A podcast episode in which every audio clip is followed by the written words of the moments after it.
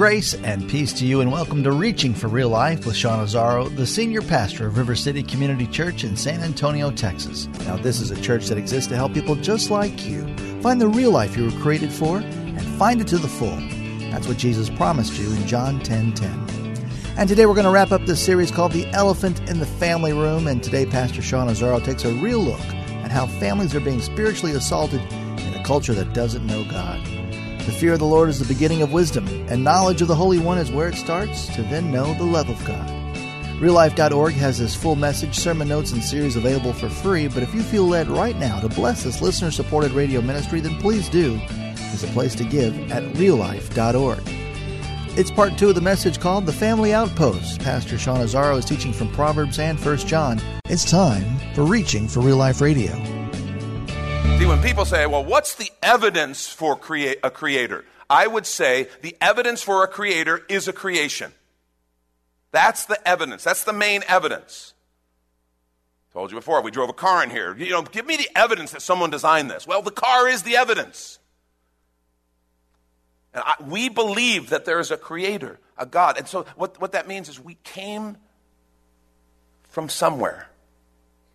What's our purpose here? We believe the Bible addresses that. We have a purpose. Our life isn't meaningless. We're not an accident. That's significant. What is right and wrong? Who's to say what's right and wrong? In a relativistic culture, who's to say what's right and wrong? Well, that's your view. That might be true for you, but it's not true for me. And truth becomes this thing that's up to uh, up for grabs, and just a matter of whoever's got most votes. See, truth doesn't work like that. Truth exists regardless of our opinions. But we live in a culture that doesn't teach that, doesn't believe that. What is right and wrong? Where do right and wrong come from? Who gets to decide what right and wrong is? Where did it come from? All these questions are about the things of God, the ways of the Lord. The family is where we learn the ways of the Lord. I remember as our kids got older, we had to teach them how to treat members of the opposite sex. We had to teach them because the culture, and, and I'm, I'm talking TV, I'm talking peers at school, I'm talking what they see around them, I'm talking all that. The, the culture wasn't going to teach them that. Lori and I said, we have to teach them how to treat members of the opposite sex. I, I have, we had to teach them how to treat people in general when they were little, but as they got older and it came to, got to dating time, we had to train. I had to train Ryan. How does a godly young man treat members of the opposite sex? Because there's a lot of pressure, there's a lot of culture, a lot of forces that are going to contradict that. And we have to, we have to train them in the ways of God. Lori had to teach Lauren. How does a young woman treat young men in the family of God? How do we do that? what about marriage? We realized early on, and even this was true even of our kids' friends within the church.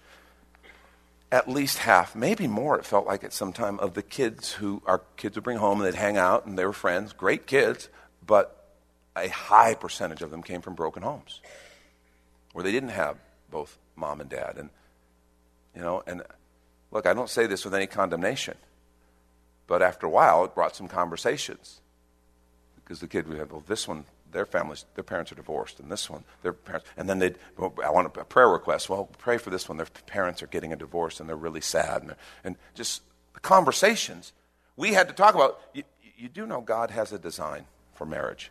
And here's what, what he intended. Here's why it matters. Here, you see the sadness in your friends? You hear you, the reason we need to pray? That's not what God intended. That's not what God designed. And it's like, well, but you're being so judgmental. No, we're not. No, we're not. It's what the Word of God says, and we're going to say what the Word of God says because God gave it to us to be a blessing. We don't like seeing people hurt. When people say, well, but you're judging. No, no, I'm not. I just want to stop people from getting hurt. And so we have to teach them the ways of God. And, uh, and just, we're going to bump into it in all kinds of different areas. It's not easy because everything in the culture is going to be going the opposite direction. And we want to say, this is how God designed it, and it's a gift. And here's how we want to walk. I love this passage of Scripture, Psalm 1. Look, blessed is the one who does not walk in step with the wicked, or stand in the way that sinners take, or sit in the company of mockers. That's so judgmental. No, it's not is a key to blessing. But whose delight is in the law of the Lord and who meditates on his law day and night, That person is like a tree planted by streams of water, which yields its fruit in season, and whose leaf does not wither. Whatever they do prospers. God's desire is that we would prosper. God's desire is that we would be a well watered tree, that our families would be like well watered trees planted by streams of water that bear good fruit. That's the intention. That's the heart. That's the goal. And we got to decide if we believe that. Do we believe that the key to this is not walking in step with the wicked or standing in the way of sinners or sitting in the company of mockers? Do we believe that? Because it'll change our behavior, it'll change what we teach, it'll change how we walk, it'll change how we interact. But instead, we delight in the law of the Lord and who meditates on his law day and night, not look for loopholes, not kind of to explain why it's not relevant. No, this is truth. Because we want this for our families, for our friends, for our kids, for everybody on the face of the planet. This is the vision. That's what I want. That's why we do this. That's why we got to reclaim this idea of family. The family is where we learn the ways of the Lord. See, your family is called to be a strategic outpost for the kingdom of God. The question is, will we step up and take our post? Second, the family is where we practice the fear of the Lord. Why, why, why? Oh, I'm sorry. Went a little papaw there. Excuse me. I'm fine. The family is where we practice the fear of the Lord. It's where we practice the fear of the Lord. And that, that idea, the fear of the Lord. Okay, some people, when you start talking about the fear of the Lord, oh, that's such an archaic idea. Oh, Sean, you know, come on. That's kind of old religious talk. You know, the fear of God. In fact, if you want me to record that as to help your children, you know, you must practice the fear of God. I'll record that for you, and for nine ninety nine, I can give that to you. You just play it for them as a little bedtime kind of thing. We practice the fear of the Lord. Look what Proverbs 9:10 says about the fear of the Lord. The fear of the Lord is the beginning of wisdom. It's the beginning of wisdom. And knowledge of the Holy One is understanding. It's like you're learning, you're learning to deal with reality. The fear of the Lord is the beginning of wisdom. Knowledge of the Holy One is understanding.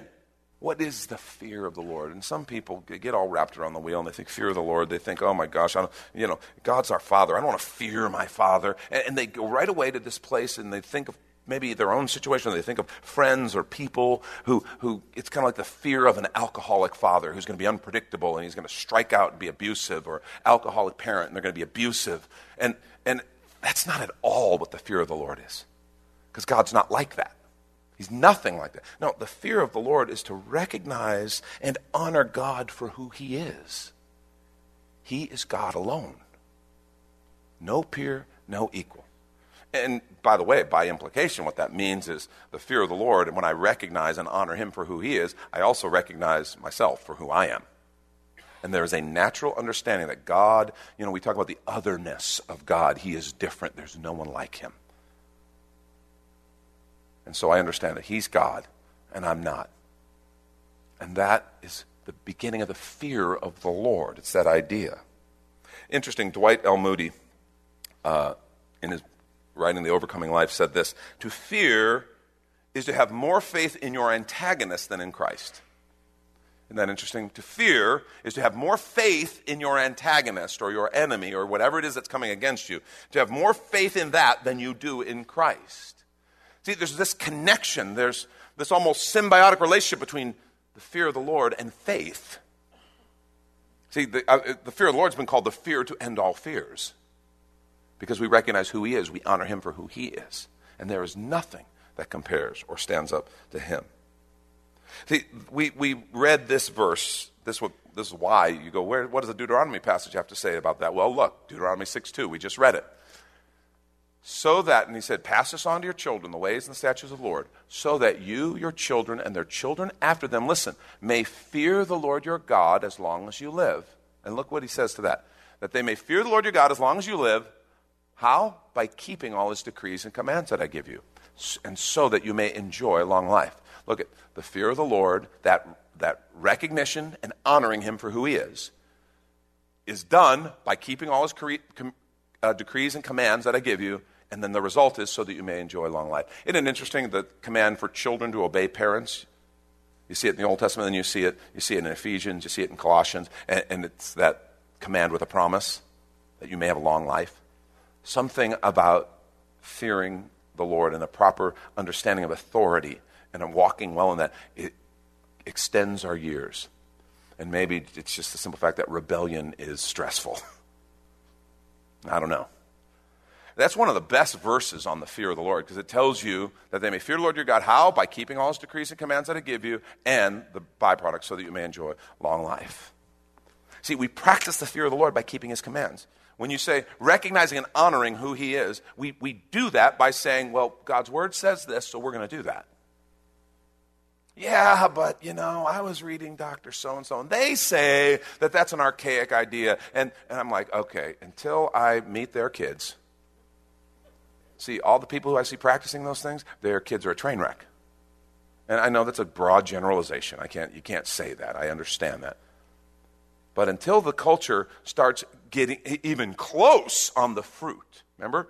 He'll be like a tree, Psalm 1, he'll be like a tree planted by rivers of water that brings forth its fruit. You always judge by the fruit. You always inspect the fruit to see about these different ideas.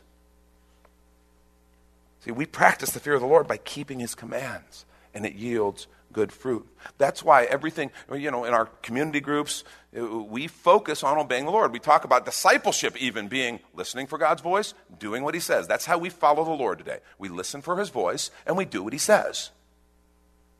Because that's where the power of God is released. It's released in obedience. And so we're teaching our kids that. The family is that place where we practice and learn the fear of the Lord. And by the way, it begins by learning to respect and obey mom and dad. Let me tell you, a little hellion who has never been taught to, to respect or obey anyone, and then, you know, they, when they get to that age where now they're going to have to make a decision for Christ and kind of learn to follow and obey the Lord, yeah, it's going to be hard. Because they've been taught, maybe not by actual words, but by example and by implication, that they're the center of the universe and kind of they're their own small little God. Because they get to do whatever they want whenever they want. That's the implication. That's what's being said when we don't discipline our children and help them understand no, this is, this is right, this is wrong, and this is what we're going to do, and this is why we do it. But when you do that with love, then they learn, ah, oh, God's ways really are a gift and a blessing. And so that when it comes time for them to make those decisions on their own, it becomes the most natural thing in the world. They know God for who He is, and they trust Him, and they follow Him that's counterculture, but our families are called to be a strategic outpost for the kingdom of God. The question is, will we take our post? And this is when we take a quick minute to remind you you're listening to Reaching for Real Life with Sean Azzaro, a listener supported ministry of River City Community Church, in this message called The Family Outpost, which is available right now on the sermon page at reallife.org. And while you're there, if you've been blessed by this teaching, your gift of any amount helps this radio ministry continue to help others. Just find the Give tab at reallife.org. And Pastor Sean Azzaro, now an author, invites you to check out his brand new book. 302 Books, a division of Salem Media Group, presents A Pilgrim's Guide to the Spirit Filled Life Rediscovering the Gift of the Spirit, authored by Sean Azzaro, pastor of River City Community Church in San Antonio, Texas. Growing up in and around Pentecostal churches, I really learned to appreciate the role of the Spirit in the life of the believer. But I also saw what I considered to be imbalance and excess in some of our churches when it came to how we taught about the infilling. Now available at Amazon.com, Sean Azzaro shares his most requested teaching and radio broadcast broadcast series in a devotional form, encouraging you to embrace the spirit filled life. I wrote in a devotional style to encourage readers to examine the scripture with fresh eyes and make room for the Lord to speak about the role of the Spirit in our lives. The goal of the whole book is to simply make you hungry for more of the Spirit. Order your copy of A Pilgrim's Guide to the Spirit Filled Life by Sean Azzaro today at Amazon or reachingforreallife.org. And now the conclusion to the message The Family Outpost. This is Reaching for Real Life Radio. Third thing, the family is where we model the love of God. The family is where we model the love for God. In verse 5, remember, that's that, that Jesus is quoting that when he says the most important commandment. He's quoting Deuteronomy 6 5. Love God with all your heart, with all your soul, and with all your strength. Jesus said that's the most important commandment. We understand the love of God. Our family culture should be we love God and it's because he first loved us. And this love of God that we have, it changes everything. It change this is not something it's like we don't fear God because well, he's God, he's got the big lightning bolt and he can throw it and he can kind of wipe us out. And so we better just do what he says. That is not at all the heart of the scripture. That's not the heart of the fear of God. It is rooted in love. We love him because he first loved us. Look at this passage. 1 John 4, beginning at verse 7, says, Dear friends, let us love one another. And we go, hey, that's great. Everybody agrees. Love one another. I am not saying they do it, but everybody loves that part. Love one another, for love comes from God. Okay, wait a minute. Everyone who loves has been born of God and knows God. Okay, he's talking about a different kind of love. He's talking about something deeper, something more real. We talk about an unconditional commitment to an imperfect person. You're talking about God's type of love. Everyone who loves has been born of God and knows God. Whoever does not love does not know God because God is love. The kind of love he's talking about is like you can't practice it enough. You can't exercise this outside of the love of God. This is how God showed his love among us. He sent his one and only Son into the world that we might live through him. This is love. Listen, not that we love God, but that He loved us and sent His Son as an atoning sacrifice for our sins. Dear friends, since God so loved us, we also ought to love one another. You see where he went there? He starts with love one another, but then he goes, dials down and says, This is why.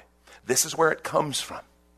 We love him because he loved us first. We love one another because God loved us first. This is a family culture of love. Love from God, He loved us first. We receive that. You see, we teach in our families who God is and what He's like. One of the biggest problems we encounter in ministry is people who, when, you, when I say to them, Oh, you need to trust the Lord with your life, they're like, Who? I don't know about that. And they, don't, they might not say it, but it's what comes up because they, they have this warped view of God. They think of God as an angry, vindictive father or God as someone who's petty and jealous. And I'm like, where did you get that? You know, they, they, think, they think of God, and somehow, somewhere, someone taught them that God is all about just keeping you in line, and God gets mad when you disobey, and God's looking for the chance to bring you into line, and He's willing to get hard to do it. And let me just be real clear here God is completely just, because if He weren't just, He wouldn't be good. So His justice is part of His goodness but it is all rooted in the fact of what we just read that He is love. Everything about Him is because He loves you. Do you know? I've, I've told you this before, but I, I want you to get this. God must bore the angels to tears talking about how much He loves you. Showing the angels pictures of you. Have you seen? Did you see? They're like, oh no, we know. You love Him. We've heard. He's like, he's like a grandfather who just bores people with the pictures of his grandkids. Afterwards, start talking to me about my grandkids. I'll keep you going all day. See, as much as I love my kids, I love my grandkids, and I love them a whole lot, I don't have the capacity to love like He loves. His love is way more. And it's specific, it's for you. God so loved the world, we get it. But meaning us, we're not talking about the planet, He's talking about the people. He loves you. When you get up in the morning, He's excited. He's looking forward to being with you, to talking with you. He loves you. Yes, He has a path. Yes, He wants you to walk in obedience because He wants blessing for you. He wants all of that. But it's all rooted in His love for you. And so, family is, our culture is to be, we love God because He first loved us. And because of that, we love one another. And I'm just telling you, that's very powerful. We had some of our kids' friends who would just hang out at our house, and they just loved hanging out at our house. Come to find out, because it was different there, and there was a lot of love there. And come to find out that in some of their homes that wasn't the case. Some of them, that was very unusual to just have a place where it was safe and where they were loved. Folks, our families have to be outposts for the kingdom of God, and that means being this little center of the love of God so that our kids' friends, our, our friends, their kids, their cousins, the neighbors, they just like to hang out there because this is that place where we don't even know what it is, but it's like, I like it because it's loving. That's what our families are supposed to be. That's the most important commandment that we are filled with His love. I got to move. I got to do some fast preaching. Okay, I got a couple minutes. Yeah, I'm, going to do it. You're, like, you're, you're looking at me like, no, you're not. The family is where we tell our faith stories. This is so important. I want you to hear this. When, when the kids come and ask the question, remember what he said? He says they're going to come and ask you, what does this mean? You know, you know what the equivalent of that question is? Why? And some parents hate the word, the question why. Okay? I loved that question when it was sincerely asked. You know, it can be a diversionary tactic, and we all know when that's happening, right? And you, and you cut right through that. But when they're sincerely wanting to know, why is that important? Why do we do that? So there, were, there were times when I would tell my kids to go do something, and they would say, why? And, and I would tell them this. I would say, okay, I love that question, and I will answer that question after you go do it. Because this question is not a means of avoiding what I've asked you to do. I want you to go do it, but then we will sit down and I'll actually tell you why, because it's important. I want you to know why this matters and why it's an important thing that we're going to do. And so I want to encourage that, man. They're going to ask. And what's so cool is in that passage, what does this mean? And he tells them, and I want to suggest this is still an incredible answer when our kids ask why regarding the things of God. When they ask why or what does this mean, and, and remember what he said? We were slaves, but now because of God, we are set free. That's our story. We were slaves, but because of Jesus, we're set free. Why the things of God? And, and we always connected. And I want to encourage you, whoever you're talking to, connect it. You remember when you were telling us about that, that one kid who's really sad and, and they've got some stuff going on that's really hard and it's kind of messed up and you were praying for them? See, that's the slavery. I'm, I'm not even talking about their sin, I'm just talking about that situation. That's the slavery that God wants to set us free from. That's what we've been set free from. We were slaves. Without Jesus, we're just like that. We're slaves. But because of Him, we've been set free. And God wants to do that for everybody. That you connect it. See, that's what the gospel is. We were slaves, but we've been set free because of Jesus, his death on the cross. That's what a discipleship culture is about. Everything I want to point it to what's God doing? What's his plan? And I love that. It's so simple. When they ask you what these things mean, you tell them we were slaves. God set us free. And God wanted to bless us and wanted to prosper us. This is a story that we share, and we are excited to share. You know, when our kids were little, we had backyard Bible club. I don't know why we called it that. We generally had it in the living room, but you know, anyway. it's what you called them back then, okay?